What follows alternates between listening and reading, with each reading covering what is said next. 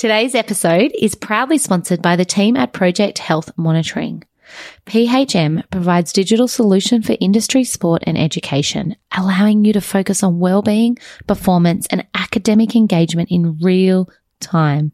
But more on that a little later in the episode. And welcome to Challenges That Change Us, the podcast where we talk to our guests about how their challenges have impacted them today and how they overcame them. Whether you are someone that feels like you are thriving right now, trudging through the mud, or somewhere in between, this podcast is designed to give you practical advice, profound insight into your own experience, and inspire you to embrace your life. My name is Ali Flynn, the co founder and CEO of Tri Altitude Performance, and I will be your host. It's time to buckle up your seatbelts and let's get this ball rolling.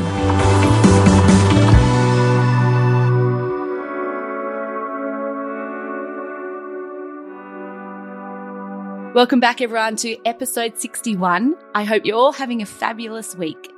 As many of you are aware, Lifeline Push Up Challenge is coming up soon. The challenge aims to raise awareness about the importance of mental fitness and the number of lives lost to suicide every year. We lose nine people to suicide in Australia every day. Seven of these are men, and two of these are women. The push up challenge goes from the 1st of June to the 23rd of June and encourages the community to take part in physical activity. Lifeline New England Northwest is encouraging all of the local community to take part in the push up challenge. If you would like to take part, go to Lifeline New England Northwest Facebook page, and you will find several posts there with a QR code to sign up and take part and have fun with the challenge. I will also add the link to our Facebook community as well. Today, I would like to introduce you to Imogen Carn, who has spent the best part of a decade working in TV production on large scale reality shows like Big Brother and The Voice. Although this was her dream career, the unexpected loss of her mum to suicide in February 2020 caused her to reevaluate what she wanted to do with her life. Now her primary focus is the podcast Good Mourning. Imogen and Sally Douglas, her co host, shine a light on what grief is really like with honesty, hope, and humour. They have also released a book, Good Mourning Honest Conversations about Grief and Loss, which we talk about at the end of this interview. I have personally read this book from front to back, and I invite you all to go and check it out. In this episode, Imogen opens up the conversation about the loss of her mum in 2020.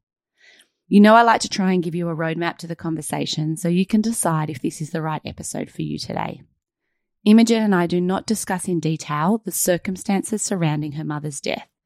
Rather, we talk about Imogen's experience of grief and loss. We talk about what it was like for her to lose her mum unexpectedly and in such unimaginable circumstances. We talk about the self blame, guilt, exhaustion, lack of hope, and the moments that Imogen thought she could not go on. We weave in and out her personal story and what she has learnt in the last few years about grief and loss. What conversations have helped her? What strategies she has picked up along the way? We break down the myths about grief, such as sadness being the only emotion attached to grief. And Imogen explains beautifully how trauma can impact the mind and body and how it can also impact relationships in your life. If this is not the right episode for you today, I encourage you to skip it and we will see you next Monday. If you would like to talk to someone, you can call Lifeline on 13 11 14. Let's get started. Welcome, Imogen, to Challenges That Change Us. Thank you so much for coming on today and having a conversation with us. Thank you for having me. It's great to be here. Imogen, I love to start every episode with asking what animal best describes you and what is it about that animal? I love this question. I was having a ponder on this before, and I think that I would have to go with wombat as the animal. And I was actually called a wombat. I had a nickname called Wilbur by my stepdad when I was a kid. because I think I've been a bit of a wombat ever since I was a baby, actually. So, I mean, physically, when I was a baby, I definitely looked like a wombat, but I think there's some characteristics around the wombat that could be quite like me. Like they're very reliable, patient, and they are also disciplined, but I wouldn't say I was disciplined growing up, but I'm certainly a bit more disciplined now. So, yeah, I'm going to go with wombat. I haven't had anyone come on and say wombat before, and it always makes me laugh when someone puts a new animal out there. And my first thought is always like, what are the characteristics I think, you know, when someone says a new animal? And all I can think about with a wombat is we live in the country, we're in the middle of New South Wales, and often there's signs that says, you know, watch out for wombats because you do not want to hit a wombat on the road. It's like hitting a big rock. And that was yeah. all I could think about. Don't mess with me. Don't run me over. you will not finish off well. no. and that's, yeah, it's very true. yeah. And Imogen, we've we've come on today to talk about a really, really tough topic and a topic that is very close to my heart and close to your heart. And that's the topic of suicide. You lost your mum in 2020. And, you know, I just I'm so aware as we lead into this conversation, the space that we're opening up. Did you want to start at the beginning of your story? Sure. And so I had just become a new mum. I gave birth to a daughter called Layla. She was like the light in everybody's life. My mum just absolutely loved her. She would come over like every week and we'd go for picnics and just do all the mother daughter three generation thing. And then when my daughter was nine months old, my mum was going through some really unimaginable circumstances and I was in the middle of moving house one Saturday morning and I got a call from my sister. My sister called my my partner Ben and gave us the news that my mum had died. And we couldn't quite work out what had happened. Because I'm like, what do you mean? Like this is what? And yeah, it turns out that she died by suicide. And I learned very quickly that suicide doesn't discriminate. I thought my mum would have been the absolute last person on this earth to ever do what she did. And yeah, it was a big lesson for me. She never had any previous mental health issues. So it was all purely circumstantial, which was really difficult to comprehend. And there was no note, no goodbye she was just gone, vanished. And um, for a long time, I blamed myself, which I think is a very common experience for suicide loss survivors. You need answers, there's no answers. So you think, well, if, if only I'd done this differently, if only I'd called her five minutes earlier, I could have stopped it. You know, we want to try and gain back a little bit of control from this chaotic and unpredictable world that we find ourselves in. So, yeah, I spent a lot of time feeling really guilty as well, which was really tough. It's one of the, your worst nightmares, isn't it? Getting a phone call about losing a loved one. But when it's got the complexity of suicide wrapped around it, and, and like you said, not having answers or not being able to say goodbye, you know, it really can complicate the grief. Yes, it's very complicated, very multi layered and complex. And yeah, when you don't have those answers, like you know the the cause of death, how they died, but you don't know why they died. Like you need that why, and that one person that can give you that answer is them. You know, and especially when they don't leave a note. So even when they do leave a note, there's still so many unanswered questions. And I, for months, my grief didn't look like what I would assume grief to look like. Like I lost grandparents, but this was just so different. It was on another level. It was all consuming, full body, just mind, body, spirit, everything was impacted. And for a long time, I was just ruminating. Like I, my, my mind was just stuck on a loop, trying to like make sense of everything. And I'd go over all conversations and then I'd, it's called a, a psychological autopsy and it just made when I when I heard that term, I'm like, yes, is exactly what it is. Like you go on a bit of a psychological autopsy, trying to like gather all the evidence and the information to try and like come up with an answer that makes some sense. And and unfortunately, like it doesn't. and nothing, no answers you find can give you that peace of mind either with suicide loss. Like it's just it's a catastrophic way to lose somebody that you love. Mm. And when you're saying that, I'm thinking like we haven't even talked about also like the logistics when you lose someone and then everyone around you grieving in different ways. And, you know, just even listening to you about that process of well, why did this happen? You know, was there signs? Did we miss anything? There's some of the most common questions around suicide. And as you said, your mum didn't have a history. There was nothing to kind of, is that right? There was nothing to track back to see that this was something that was going to be coming up or. Suicide was never, it was never an option in my eyes. Like if someone had told me your mum's going to die by suicide, I'd be like, she's the last person that would do that. Like, what are you talking about? She was an advocate for youth suicide prevention she'd written into the newspapers, you know, she about suicide, the suicide rate on the northern beaches. Like she was a person advocating for mental health awareness and suicide awareness. So I was like, well, why would she go and do the exact thing that she advocates for people not to do? She was the last person that I could have ever imagined doing what she did. And when you talk about the grief looking different, I think that that's a really important conversation to have because it can look, every experience we have around grief can look different. And I think sometimes we think it's meant to be a straight road and we're meant to know how to do it. And yes, everyone experiences grief in their lifetime, but there's no, well, I was going to say there's no book on how to do it, but you guys have written a book that we're going to talk about. But, you know, maybe if we just talk about that a little bit around how you had perhaps this idea of what grief looked like, and then this was a whole nother kettle of fish. Yeah, I think unless you've been through loss, there is this kind of preconceived idea that grief is just sadness, like it's just an emotion, you know, that you feel. And then after the funeral, you kind of start getting back to normal and getting on with things and moving on with your life. But it's just not the case at all is it Ali? Like it's just it's just a whole it changes you. It changes your life. It changes you as a person. There's nothing left of the old me after my mum died. And I yeah, I guess I assumed that grief would just be sadness. But for me, like I kind of touched on earlier, like I felt a lot of guilt. I felt huge amounts of rage and anger. Like I just remember getting into my car after it happened and I would just drive around the block and scream with the music blaring and just like crying and screaming like I just had to get this emotion out of me. It was so heavy. And that's the other thing I don't think society really gives us room for those emotions as well. You know I think we're kind of expected to not be very vocal with how we're feeling and not talk about it. And you know there's lots of misconceptions about grief but yeah, one of the biggest is that it's just sadness, but it's not. It's a full on it changes you it changes your whole world. It's a really physical experience as well. Like for me it was really visceral. I felt my grief my body hurt. Sometimes i felt like my skin was on fire. I was breastfeeding my daughter at the time. As i mentioned she was 9 months old and my breast milk dried up. Like i couldn't my body just stopped working you know and that was another profound loss that I was going through. I was like, I can't even feed my child now. Like everything just felt like it was falling apart. So grief upon grief, right? Like that's another yeah. type of grief when you, you know, it's like you lo- you've lost so much already, and then there's other aspects of your life that you're just watching fall apart around you. Yeah, it's called secondary losses, and they come in like there's a lot. You know, I lost my mum, but my daughter lost her grandma.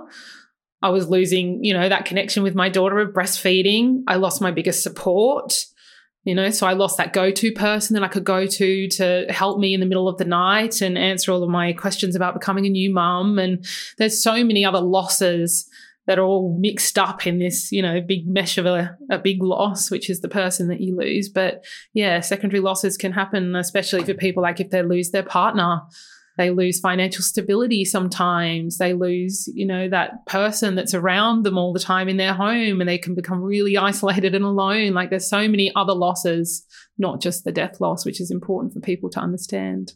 And that that word isolation is definitely something that comes to mind when i think about grief. It's like it's such a personal journey. It is a lonely and personal journey. Yeah. It's very isolating and lonely and i think even if you are well supported by friends and family. Like I had great support, but I still felt really alone. You know, I felt like I was the only one on the planet going through what I was going through. And um, that was hard. That was really hard. And I've always considered myself quite a social person too. Like I had lots of friends and but I just I felt like I couldn't relate to a lot of people anymore. I still do. Like sometimes I have moments where I'll be at the playground with my daughter and I'll look around and all the mums are playing with their kids and talking with each other. And I just feel like I, I'm just not there anymore. You know, I, I feel like I've lost the ability to have small talk as well. You know, it's just, I've been through something so huge that I just feel like I can't relate to people in the same way that I could before. And I think that also contributes to the feelings of isolation. Mm, and so important to be able to say that out loud, right? Like, you know, for you even to come on here and say out loud, like, I feel like sometimes I don't remember how to do that, or it feels foreign, or it doesn't feel like it used to feel. Mm-hmm. How did you map your way through those early weeks and months? Because it's unimaginable for someone that I have not lost my mum by suicide and lost a lot of friends over the years. And every time it's been so different, you know, just those first early weeks, months, like you said. How did you map your way through? It's survival. You're in survival mode for a long time, especially after suicide loss. Like, I remember I just, there were days where I just didn't think I would survive. There were days where it was just all too unbearable. And I'd look into the future and I'd be like, I cannot do it. I cannot do this. I cannot see any light coming back in my life after this. And it was excruciating. I just thank God now that I had my daughter, to be honest, because this is something that Dr. Edith Eger has talked about before. She's incredible. I don't know if you're familiar with her work. She's a Holocaust survivor and has written two books, The Choice and the Gift. And she's been through unimaginable trauma and she came out the other side. And something that she said, which really resonated with me. It's like you're not living for yourself at first. You have to live for something or someone outside of yourself. And then eventually you do start to live for yourself again. And I really like, I hooked onto that. I'm like, okay, I'm just going to live for my daughter. I don't feel like I'm living for me right now, but if I just focus all my energy on her and surviving for her, then that's going to give me a focus. So I did that. And, you know, a lot of the time I was still ruminating in my head and probably quite disengaged. I look back now and I, I, I, yeah, I would have been really disengaged from the experience of new motherhood. You know, I hear all the time people say how joyous it is, and those first, you know, that first year or two years is just amazing, and it's that bond and connection. But to be honest, like I was surviving. I was like, as long as this kid is fed and bathed and like you know, the basic needs are being met. That's all I can do right now. So I also had to let go a lot of, of a lot of expectations of myself too, and just be the good enough mother because I couldn't be any more than that because I was surviving. So yeah, I focused a lot of my energy onto my daughter and just being like, just get, you've got to, you've got to be here for her because I would hate for her to have to go through what I was going through and am still going through. So yeah, that became a big focus for me. And then doing the work that I've been doing with Good Mourning, which we'll get into a little bit later, but the podcast, we started talking to incredible, like world leading experts on trauma and grief. And I just started to gain all this knowledge about what grief and trauma is, you know, and all those things really helped me, especially understanding the mind body connection. And when you go through a traumatic event like a suicide loss, it actually like impacts your brain and changes your brain and rewires it. And also, when you experience trauma, that trauma can stay stored in your body and change the cells in your body and live in your body. And if you're not doing things to release the trauma or do things to help your brain after loss, like you can stay stuck in a place of suffering. So I think I was really fortunate to have been able to have these conversations with these amazing people, you know, sharing all of this wisdom and have create a bit of a toolkit for myself you know? And so I, I fully understood like right to stop ruminating to feel like i'm not stuck in this suffering in this dark hole anymore. I need to actually do work. Like it's actually work to grieve and to do the trauma work. Like it's hard work. And i think a lot of people don't quite understand that or they may not even know that you know trauma impacts you physically and stays in your body unless you actually do things to physically release it. So i did a five week intensive breath work course and that was probably one of the most amazing things i could have ever done for my grief and my trauma. And slowly i just started to feel like my body was regulating itself again. I was able to sleep a bit better because that's the thing with grief as well. Like it can give you like nightmares and impact your sleep. And just everyday function, you know, your memory, your concentration, all those things. So, yeah, slowly I started to feel like those elements were getting a little bit better from doing this breathwork course. I'm like, wow, this is incredible. And I even noticed I started to move through traumas that I was holding on to even before my mum had died. So when I was 17, I got diagnosed with generalized anxiety disorder. And of course, I went on the antidepressants and I did all the things that the GP tells you to do, but I never actually got to the root of why I have a mental disorder. And doing this work, you know, made me clearly understand like I had been through quite a lot when I was growing up. I had a really complicated upbringing in childhood, and all of these things kind of made me feel a bit unsafe. And then it was my body's way of coping, you know, and so I, that that's why I was struggling with anxiety. And my body was dysregulated. And a lot of people can experience like gastrointestinal issues as well. And i you know had ibs i had all, i was just a poster girl for anxiety. And since doing the the work on my trauma i've also like nearly overcome my anxiety disorder which has been absolutely incredible. So I feel like it's a long-winded answer to your question, but it's been like a it's been a journey. It's been a journey and I just I've learned a lot of amazing things along the way about why yeah, why we live in these dysregulated states and how important it is to do the work to get our bodies kind of regulated again. And listening to you, I'm thinking it's so common for so many of us to just live day by day. You know, we just we just do. It's like with grief, we're just gonna if we give it enough time, it's gonna pass. And with trauma, if we just do the small things, it's going to pass. But what I'm hearing as you're talking, and this is really important, is that you can work on the mind. And if you don't work on the body, the body remembers, you know, you have to work on the body. But if you just work mm-hmm. on the body mm-hmm. and you forget to work on the mind, like they're connected and it's it's understanding how they're connected and how you can work on both. And the strategies that you can use in one aspect of your life is transferable across many.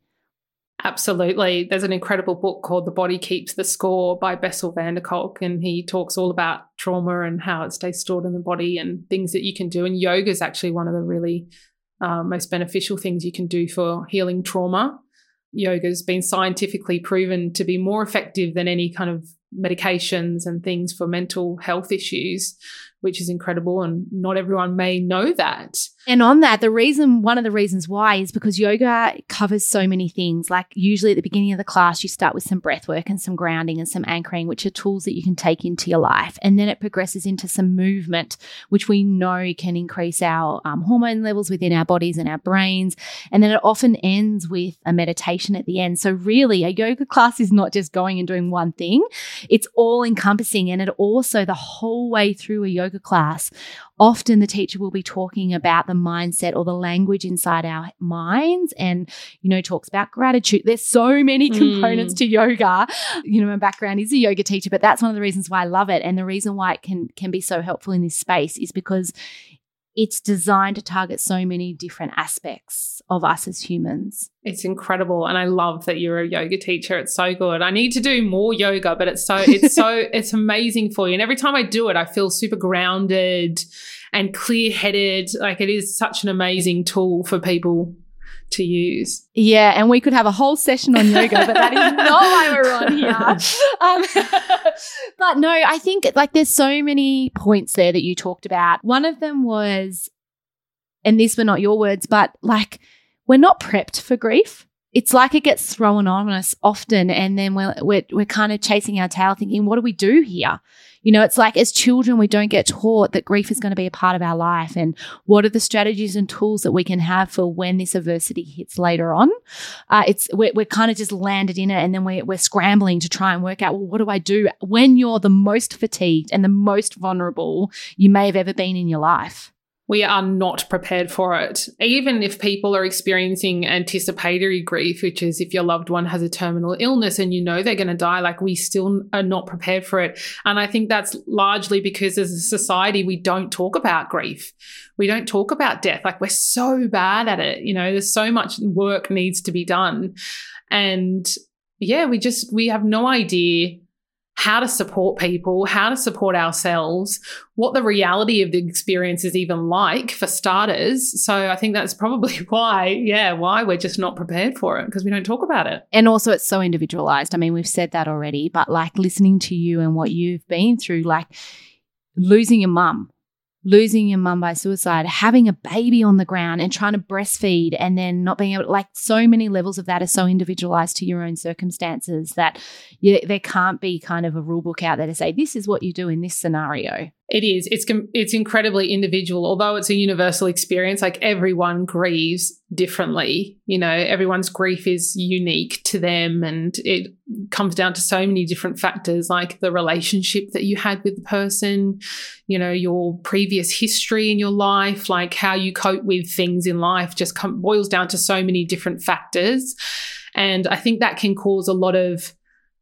frictions in family dynamics as well. And that's something that we do talk about in our book is like how grief can impact the relationships in your lives. You know, I've got a sister and we grieve completely differently, which is really interesting. And I feel like it's difficult to support each other sometimes because we're on such different grief waves and different levels of grief. And, and we just, yeah, we just handle it differently. And I think it's really important for people to understand like no one copes with loss in the same way. And there are people who will want to suppress it and not talk about the person who died. And that can be really difficult for somebody like me or like you, Ali. I can imagine you, you know, you find comfort in talking about people who are no longer here and sharing stories and connecting with them still. And it's called continuing the bond, which is the theory that we love. And yes, I, I think it's really important to keep people a part of our everyday who are no longer here and connect with them. But yeah, some people do find it difficult if they have a family member who don't want to talk about them. And then that can also exacerbate feelings of loneliness and isolation. Mm, it's that I, I, often say, you know, grief can make or break a relationship. And again, it's because we we don't talk about and we're not prepared for it and we don't have strategies in that moment on how to hold a relationship when you're both in such a different space. And that doesn't just have to be family, that can be anyone. It can be a work colleague, or, you know, if you've lost, for example, a work colleague or you've lost a friend, you know, your friendship circle will grieve differently.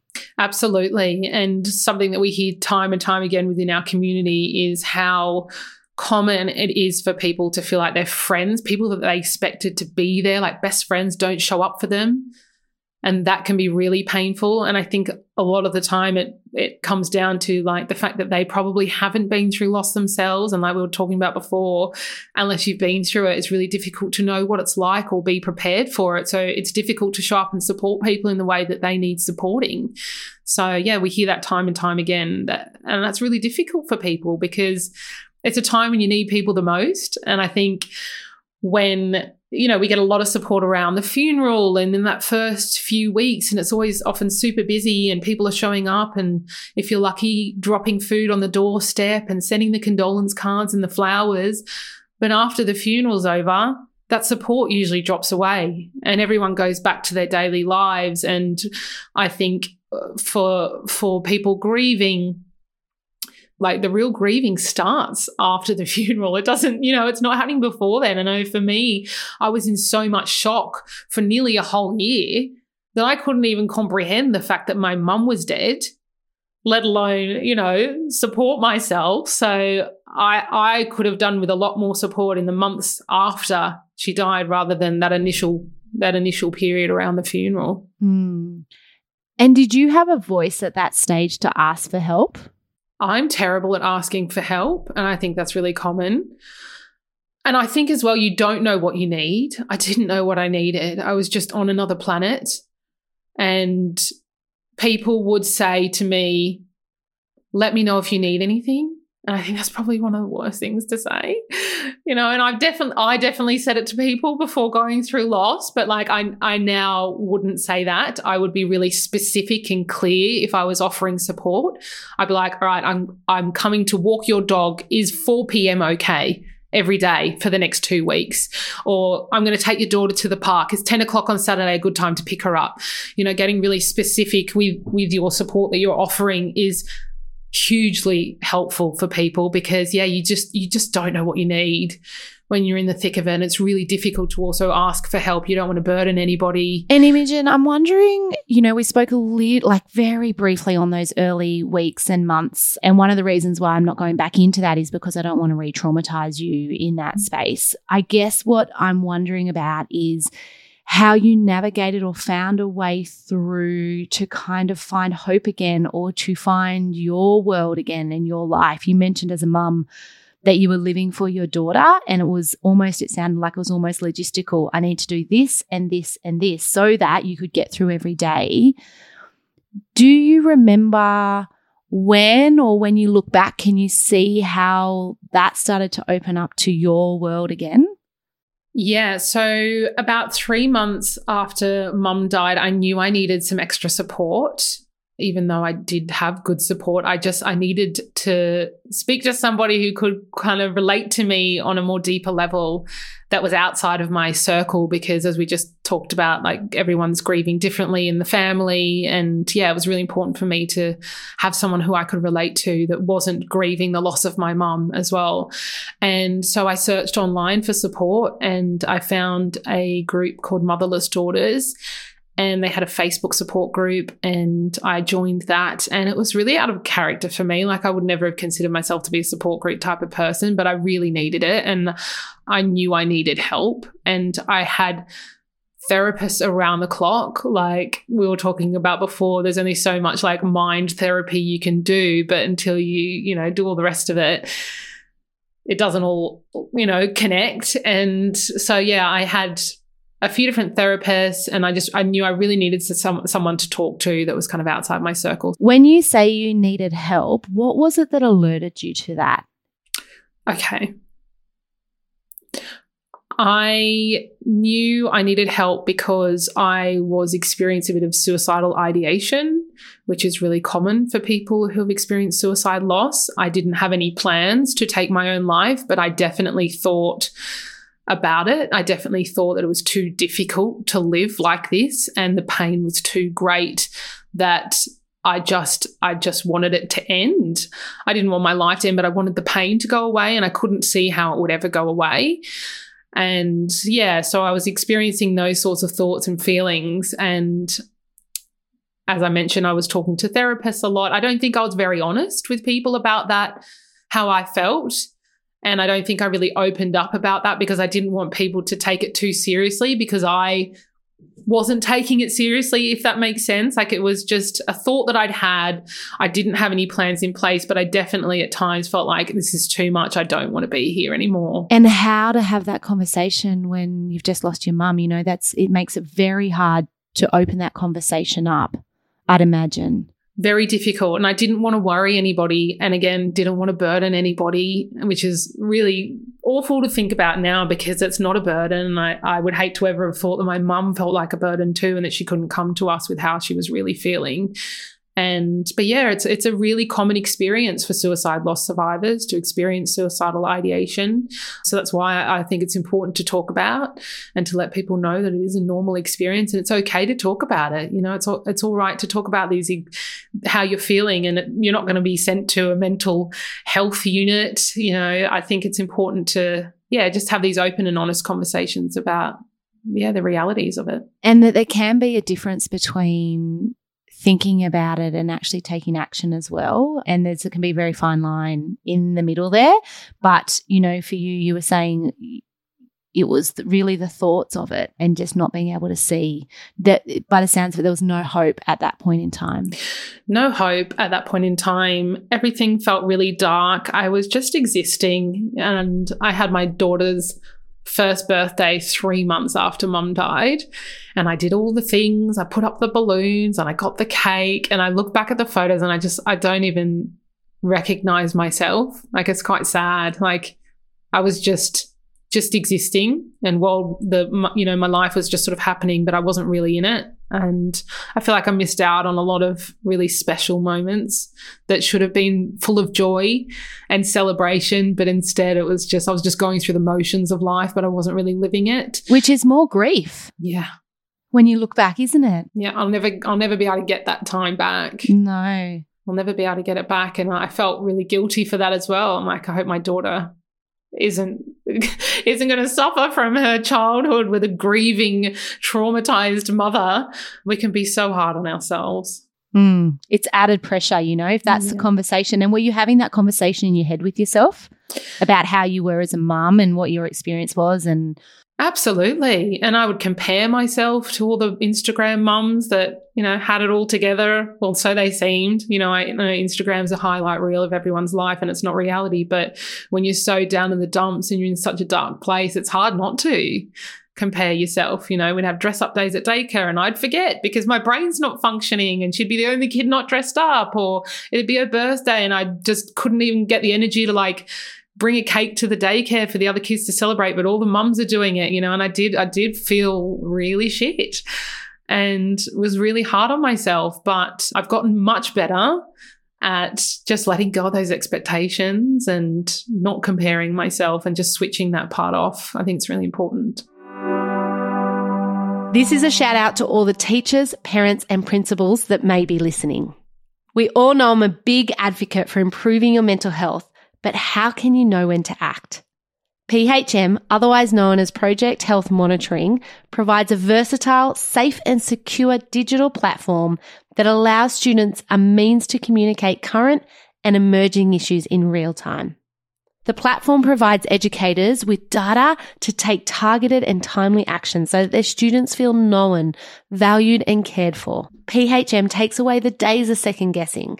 With children increasingly connected via technology, the PHM approach allows students to initiate a conversation without having to raise their hands. Students need to feel connected and empowered by being directly engaged socially and emotionally. For a free project health check on your school, please click in the link provided in our show notes. This will enhance your students' well-being, performance, and their academic outcomes. Now, back to the show. And maybe it might be helpful to have a conversation about what that looked like to get to that place that you were able to start to let go of some of those expectations. You said you started with a support group. I yeah, I went I went along to this support group. They had a meetup and it was oh, COVID, peak COVID times where only 10 people could could go. And this is where I met Sally, who's my co host of my podcast and the co author of my book, Good Mourning Honest Conversations about Grief and Loss. And we just hit it off. And it's funny because Sal and I, we didn't even like get a chance to talk on the day.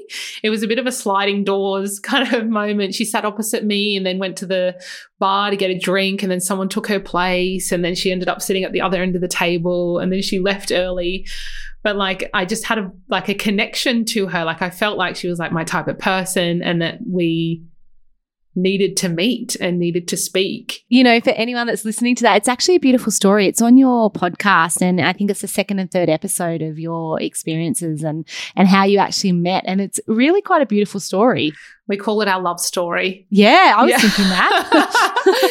Traumatic circumstances that yes. led us to it but, and I also, without sounding too woo woo, like strongly believe that our mums brought us together as well. Like we've had so many signs and synchronicities and things. And that's brought me a lot of comfort, actually, spirituality and exploring spirituality and, and understanding that death isn't the end. It's not the end of the relationship with the person who died. And I think there's more to life than what we know, you know, which is a whole nother podcast. Yes. But episode two or episode five. yeah. But um, yeah, I do feel like Sally and I were destined to meet somehow. And so meeting Sally was really the start of my healing journey. And just so Sal's mum died suddenly. It wasn't by suicide. Her mum died from something called SUDEP, which is sudden and unexpected death in epilepsy. So we were the same, similar ages. Our mums were similar ages. They were in their early 60s, and Sal and I were in our early 30s. And we just had so many things in common, not just mothers who had died. And yeah, it was just incredible to speak to someone who I could relate to. And it was so validating. It was almost like I had a mirror in front of me being like, oh my God, are you forgetting everything? It's like, yes. Do you feel exhausted all the time? Like, yes, I'm not the only one, you know? And that's something that we hear from so many people in our community. Like, just, just you just want to know that you're not alone, right? And like you said, that there can be hope. You know, you may not know where that's going to come from. You may not know when that's going to show up on your door, but hearing other stories and connecting with other people can be that start of that journey. Absolutely. And I remember like trawling, uh, you know, Apple Podcasts, just trying to find a story that was similar to mine to listen to that I could relate to. Like I found so much comfort in other people's stories, hearing real life stories. That's what it's incredible what you do, Ali, too, with your podcast. Cause I think you just never know who's going to hear what they need to hear in that moment that's going to help them. And um, yeah, I just remember the first time I found a podcast episode where the woman had lost her mum to suicide, and it was just incredible for me to hear that. And just those little things give you hope. You know, hearing other people's stories of survival, right, gives you hope. So I really, I really clung on to hearing, yeah, just how other people got through it and also knowing that you could survive it, you know. And I just started thinking, well, if they can do it, so can I, which was, yeah, it was really important for me to understand that other people have gone through this. You know, I'm not alone because you do, you feel like you're the only person in the world going through it. Mm. And not even the energy to even think about you know, we've talked a lot about strategies, but you do, I'd imagine you just don't even have the energy to be like, what's in my toolbox right now? You know, like it's like, I just can't, I just can't is the word that I often think about um, when you're in that deep, heavy grief. It's like, I don't have the energy. I can't do this right now. I don't know how. And it's an exhaustion that you can't sleep off either. Like it's just, you know, that just, you just can't. It's so true. It's just like, I just can't. And no matter, yeah, no matter how much rest you're getting, or no matter how many things you're doing, all the right things that the internet tells you to do, it doesn't, yeah, in the in the immediate months and sometimes year, it doesn't it doesn't really help. You've just got to survive. And some of the best advice that I was given was to go micro. You know, just strip everything back don't try to do all the things that I was trying to do to be the perfect mom or, you know, show up in, in ways that I just couldn't and just just honor where you're at and be like, you know what? I don't have to get everything done today. My daughter can have baked beans for dinner and she'll survive, like little things like that. But yeah, just strip all of your expectations back that you put on yourself and just do the basics because it's really hard what you're going through. And you will come out the other side. You will be okay. But just, yeah, if you're in the immediate aftermath, it's just so important to just take things minute by minute, step by step, day by day, and not look too far into the future. Because I know anytime I tried to do that, it was just felt impossible. I think that's when the suicidal ideation came in. It's like, I, I'll never be okay again. I'll never survive this. I'll never have any light back in my life. These were all thoughts that I had all the time just swirling around my head. But I'm out the other side and I'm here to say you do, you do survive and you will survive. And that light that you think won't come back into your life again absolutely does come back, which is, it can be really difficult to even imagine. But I remember I became obsessed with the thought of will I ever wake up again in the morning and it won't be my first thought that just slams me in the face and I couldn't I could never imagine waking up and that not being the first thing that I think about. And I don't know why I was just so obsessed with this thought. And I would ask guests that would come on our podcast would be like, who were further along. We had a, a, a woman come on and she lost her mum. I think it was like 20 years ago to suicide. And it was a question that I asked her. I'm like, was there a point where you woke up and it wasn't the first thing that you think about? And she's like, oh, yeah, absolutely. And even when she said it, I just was full of doubt. I'm like, yeah, bullshit. I'm probably the exception to the rule here. It's never going to happen. And it happened. And it happened, you know, and it'd be hours where I would be caught up in something else, distracted in something, which I never thought would happen either. But then also with that can come the guilt of I don't want to forget the person who's died, or I don't want to, you know, I feel guilty for not thinking about them, or am I moving on with my life? I don't want to leave them behind, you know. Am I letting them go by by moving you know, I don't like the word moving on because I don't know that you ever do move on, right? You you find ways, you find ways to live in the world without them, and you can find joy and hope again, but they're always a part of your life. They always will be. Absolutely. We don't move on, we move forward. And it's so important to let yourself off the hook if you're having, you know, a day where you haven't thought about them, celebrate that it doesn't mean that you're forgetting them. They're going to be with you on this journey for the rest of your lives. And like, that's the thing that I've learned doing the work that I do is grief is a forever thing. It's not going to go away, you know, and our connection with our loved ones aren't going to go away. I think there's this old kind of preconceived idea that to heal or to, to move on from your grief, you've got to forget them and not talk about them, you know, and that's supposed to be healing. But it's like, absolutely not. Like, that's not helpful at all.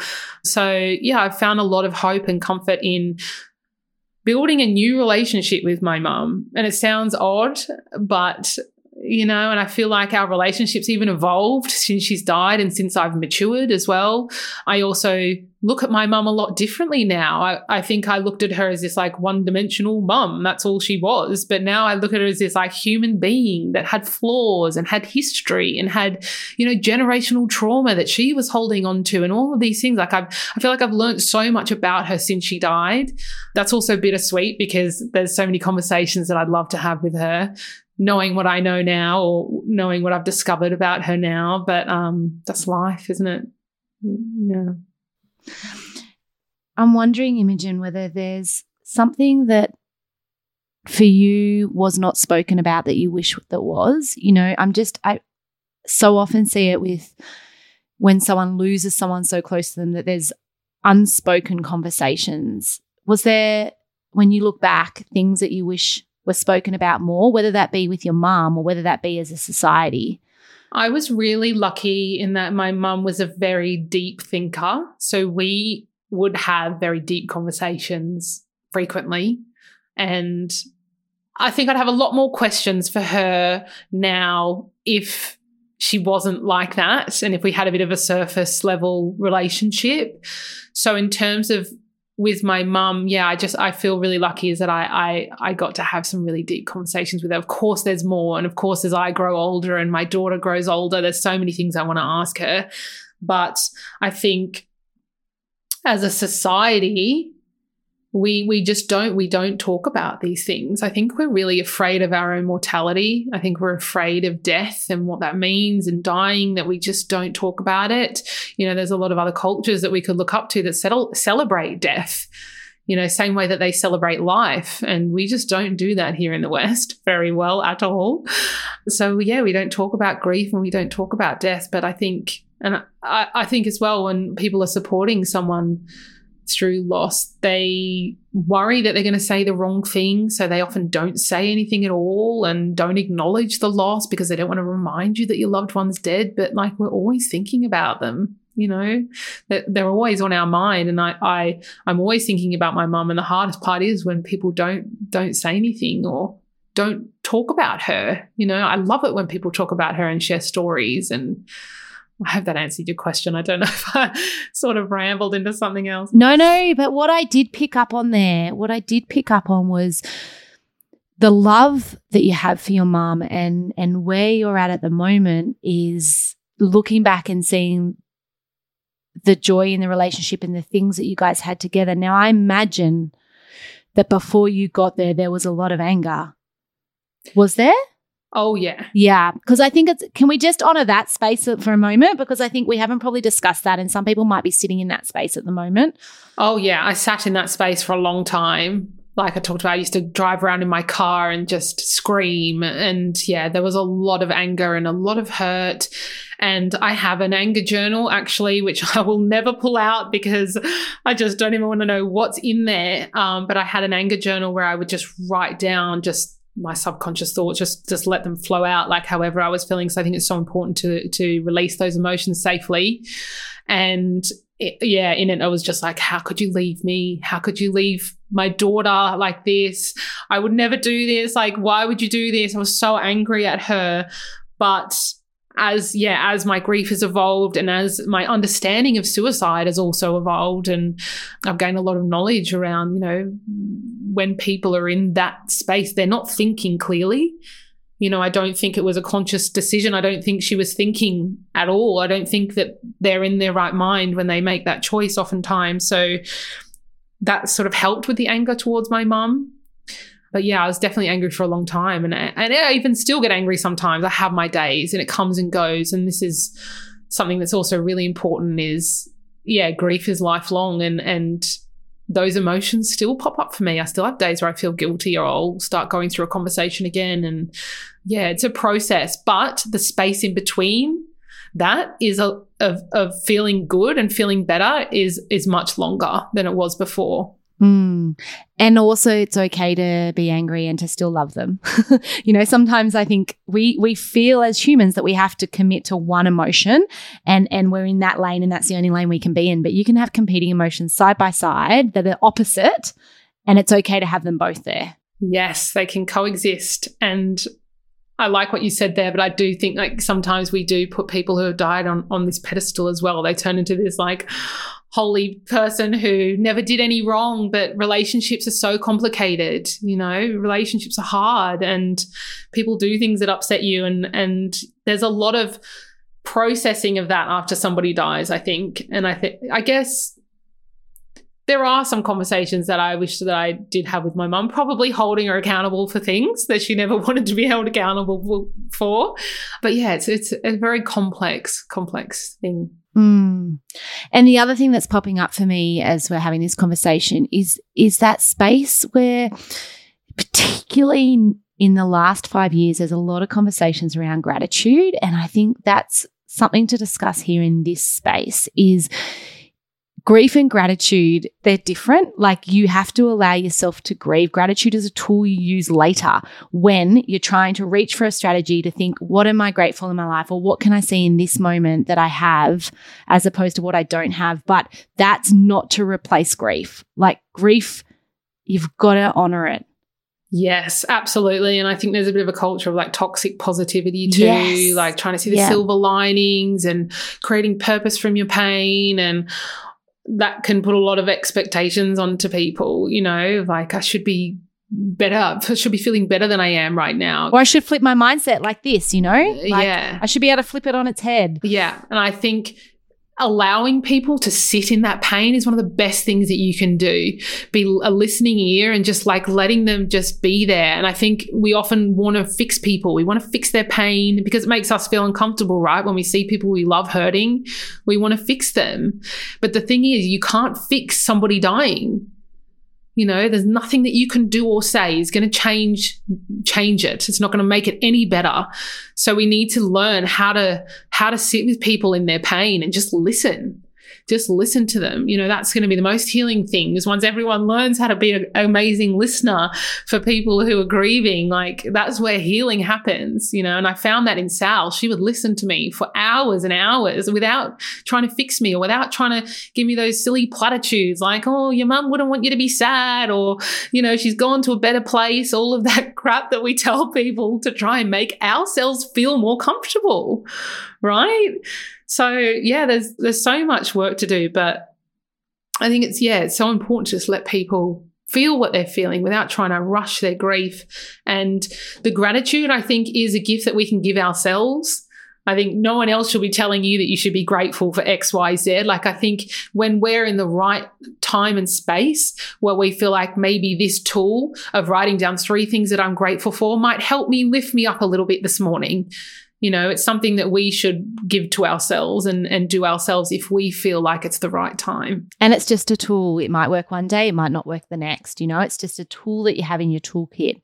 I think that just to pull this together a little bit, we had a conversation earlier in this episode about not being afraid to talk to people because you can't say the wrong thing. But then we're also at the same note saying at the end of the episode, like, you know, we don't encourage you to go and say things like, you know, at least you've got this, or yeah, I hate those words, but yeah. you know, like, so how do we blend the two? And I think you hit the nail on the head when you said it's about listening and it's about opening up the space. Again, a word we've used a lot here today, but for them to talk about what they want to talk about in that moment, however that looks or however heavy that is.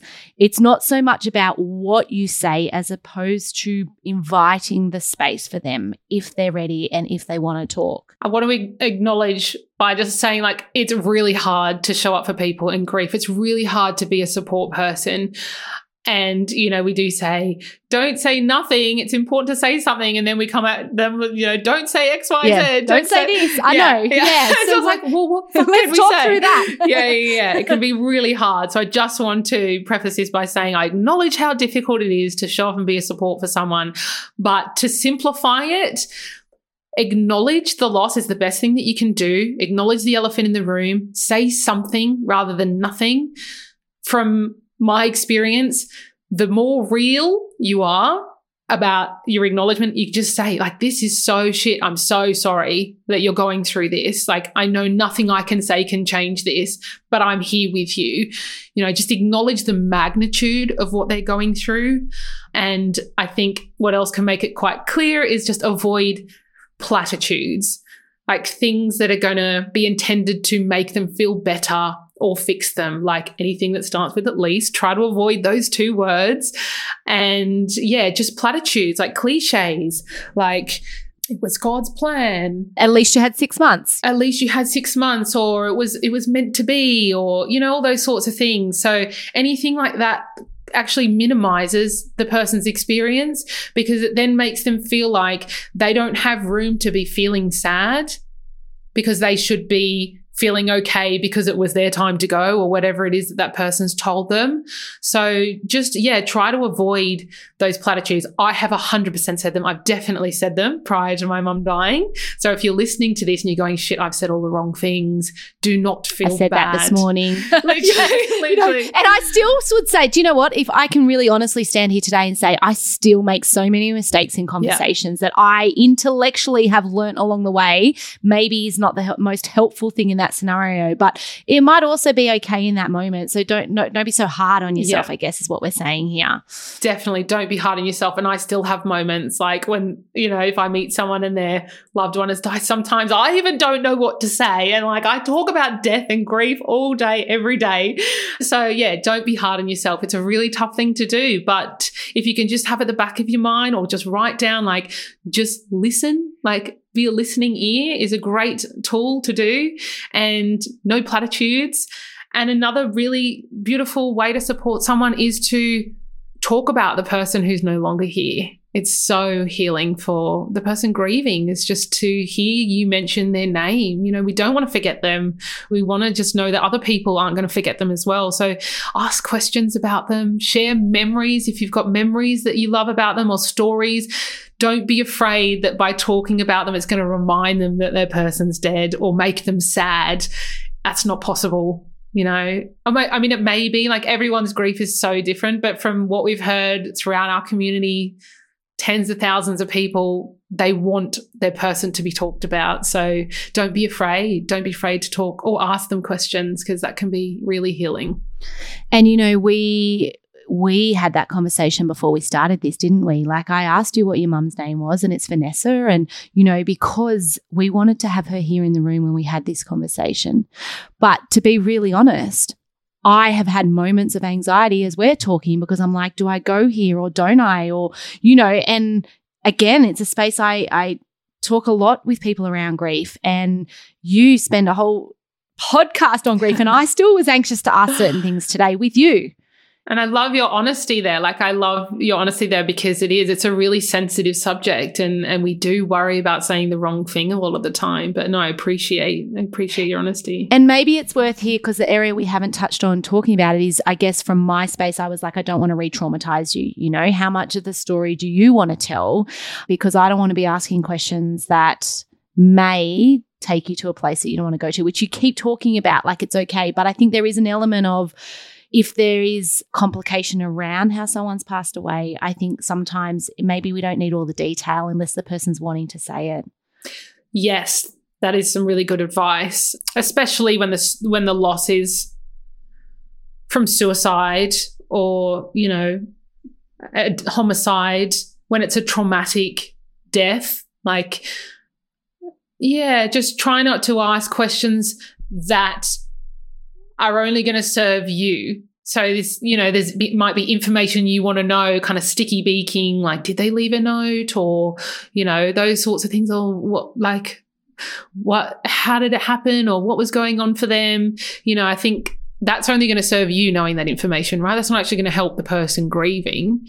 So if you can catch yourself in the moment being like, why am I asking this question? What is this serving me? Then don't ask it. You know, I think if it's going to be something that's going to be beneficial to the person who's grieving, then absolutely go ahead. But yeah, don't sticky beak. that's probably the worst thing to do. Because I, yeah, I found as well, because my mum died by suicide, if I was speaking to strangers, say, in, I don't know, the hairdresser, and she said, Who did you get your thick hair from? And I said, Oh, my mum. And then they'd start asking questions about my mum. And then it'd just come to light that she's died, and I'd have to tell her. And then it's awkward. And then they're like, Oh, how did she die? And I'd say, well, su- she died by suicide. And then they, a lot of the time, people can get so uncomfortable, and you can feel that they're uncomfortable, and that makes me really uncomfortable. And then I try to make them feel better. I'm a people pleaser, by the way. So then I, I get uncomfortable and try to make them comfortable. And like, we shouldn't have to be making other people comfortable when we're the ones grieving. So yeah, if you can just avoid asking any sort of questions that are going to pry around the circumstances, that would be amazing.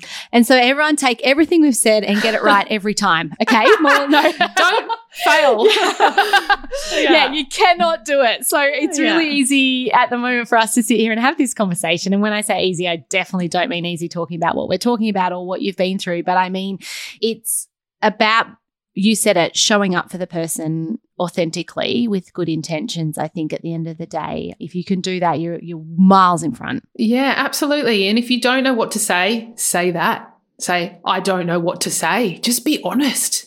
Be so honest. Like we love honesty, us grievers. Just be real and be honest and be like, this is shit. I don't know what to say. I want to be here for you, but I'm worried I'm going to say the wrong thing. Just say that, you know, that's better than nothing. So can we go back to the start of the podcast and I'll say that to you? moments and I'm like, I don't know what to say here. But I guess we are coming towards the end of the episode. There's a couple of things that I want to ask. And the first is we've also talked about acknowledging your loved one. And we have only just mentioned Vanessa's name, but I guess I'm wondering if there's something that you wanted to say to her. And so we can really honor the space. Thank you for asking that. I appreciate that. And I guess I would just want to say to her that everything I am doing now is for her. I feel like before I used to work in TV production and reality TV, and I just wasn't really fulfilled doing what I was doing. And since she died, I my life has just taken a completely different direction into building a community and helping people through grief and loss and it is absolutely her legacy. It is what she would be doing. You know, my mum was just that type of person. She was like, just the most amazing listener, the most amazing support for anybody. She saw the absolute good in everybody and she loved helping people. And I feel like yeah, I just want her to know, even though I feel like she already knows somewhere up there she's had a hand in all of this, but I want her to know that, yeah, this is her legacy and I will not stop doing this. I will not stop helping people. I will not stop spreading awareness around suicide loss and be an advocate for grief and helping change the conversation around grief and loss. And everything I'm doing is for her because oh, I wasn't going to get emotional, but now it's going to be emotional. But the thought of her death being for nothing and the thought of all of this being meaningless was impossible for me to comprehend. And so I think I've channeled all of my grief and all of my pain into finding purpose and yeah, just letting her legacy live on through the work that I'm doing. So yeah, just want to let you know, mum, this is all for you. Mm, and you guys honestly are doing a phenomenal job in that space. Imogen. Like for those that haven't got on the podcast to have a listen, Good Mourning, M O U, um, if they're looking for it. It's a really beautiful podcast around everything we've been talking about here. Like if there's one little snippet that you've heard here today, I can almost guarantee that there's an episode on a whole episode dedicated to that part of the conversation that you and I have had today. We cover all sorts of topics on the podcast and yeah it's it's very much for all different types of loss all ages yeah wherever you are on your journey whether you are 2 months in or 10 years down the track like there's something for you and our podcast is now in book form with our I was book. about to Yeah. say. And Yeah. not only is it in book form, it's a phenomenal book. Oh, like I read it from front to back and blown away for starters on how you've been able to capture such a complex topic and flip it into this written form that's I know it's got the word survival guide, but it seriously is a survival guide for someone going through grief. Thank you, Ali. That's so lovely of you to say that. Um, yeah, we really wanted to like. It, that was probably one of the biggest challenges writing the book was was how are we going to fit everything that we've learned and Mm. everything that we want to say into Mm. one book. But I feel like we Mm. did a, a pretty good job at it of condensing it all in there. But um, I just wanted to jump back as well before when we're talking about like how to support someone and what to do and what not to do. We actually have a whole chapter at the back of the book for um, tips for your support team. So everything that we've kind of talked about is condensed in the book. If you want to go and have a read of it, it's actually really helpful with all the do's and don'ts in a really simple way that should be easy to digest and understand.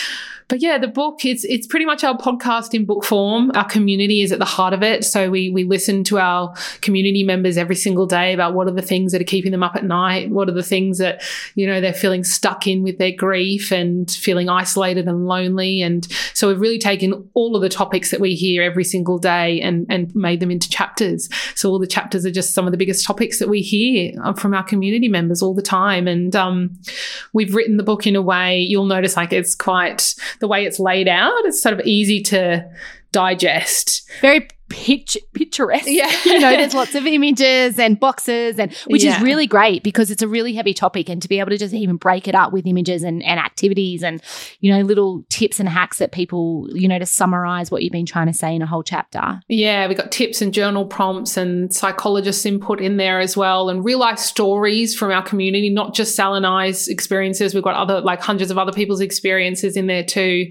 And um, yeah, the book was written in an intentional way, like it's laid out like that because of grief brain, which we kind of touched on how grief can impact your brain and it can be really difficult to concentrate. And I think a lot of the grief books out there are really text heavy and theoretical, and you probably open them and be like, oh, this is too much right now.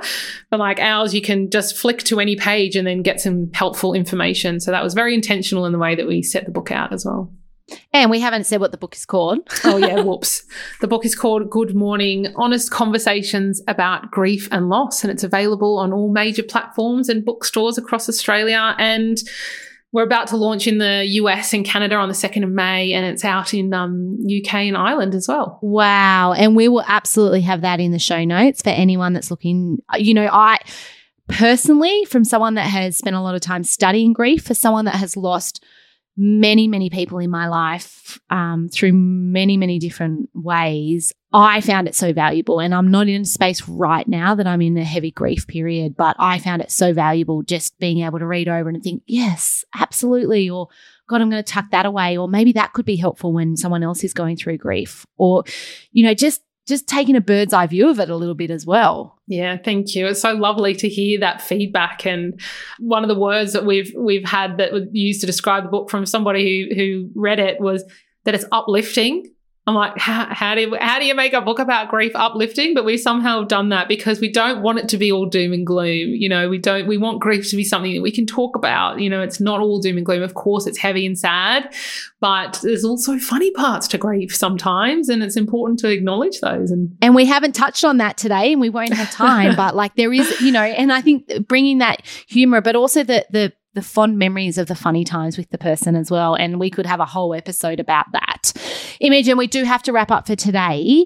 The last question that I ask, and you won't know this, um, is who or what in your world truly makes you belly laugh? Good question. Sal actually does. Sal, my my co-host and the co-author of our book, makes me belly laugh, and I don't even think she intentionally means to. She's hilarious. She's so funny and she's going through a bit of a grandma era at the moment. And like we jumped on Zoom the other day to record an, uh, an intro quickly for our podcast and she had this like I don't even know what like this towel, this old grandma like towel head and some like little towel thing around her and a big glasses and she was so close to the screen. I'm like, what are you doing? She's like, what? I'm like, you literally look like an old woman. So And she's like, what? What's Yeah, normal? yeah, this is yeah. normal. And you're just like, hang on, I think, hang on, did I get it the wrong time? yeah. Can I just take it? I'm just going to take a screenshot. and we belly laugh on our podcast too, which is where we Yes. talk about death, but sometimes we belly laugh. Like it's actually sometimes really funny, which people are really surprised about. They think, oh, I can't listen to this really heavy podcast about grief, but we have a laugh quite quite often. So head on over and have a listen, but you'd be surprised.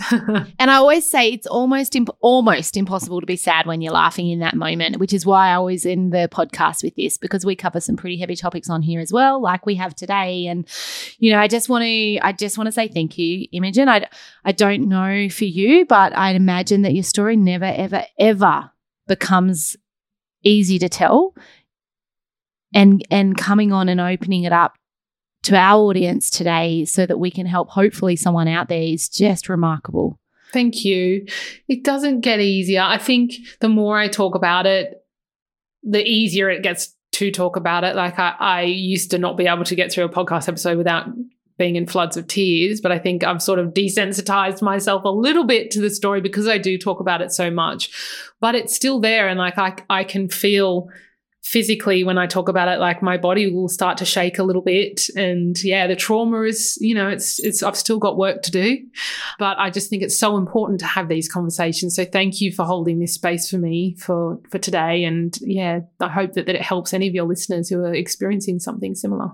What an incredible job Imogen and Sally are doing sharing their experiences with the world to help others. I've listened to a few of their episodes and found so much value in each one. Remember, the Lifeline push up starts very soon. So go to Lifeline New England Northwest Facebook page and you will find several posts there with a QR code to sign up and take part in this fun challenge. If you have not yet joined our Facebook community, I would love to personally invite you. Look up Challenges That Change Us in the Facebook groups and click on the join button. We would love to see you there. On a final note, there is still two spots left to book in for a DISC personality profiling workshop for your team before the end of June. This is a three hour workshop where we unlock concepts around what drives human behavior, the motivations and fears that sit behind our actions. It helps turn tension and conflict in the workplace into collaboration. If you're looking to elevate your team's performance this year, reach out to me directly via the links in the show notes or email af at try, T-R-I, altitude, A-L-T-I-T-U-D-E, performance, P-E-R, F-O-R-M-A-N-C-E dot com dot au. I look forward to hearing from you. Take care this week, everyone, and remember to try and do a little bit of self care and self nurturing. See you all first thing Monday morning for our next episode. Thank you everyone for listening and taking the time out of your day. I believe we can learn so much from connecting with other people's experiences and stories. I hope you've gained some strategies and insight from today's episode. You can gain more by joining our Facebook group, Challenges That Change Us, or next week we will return with another episode.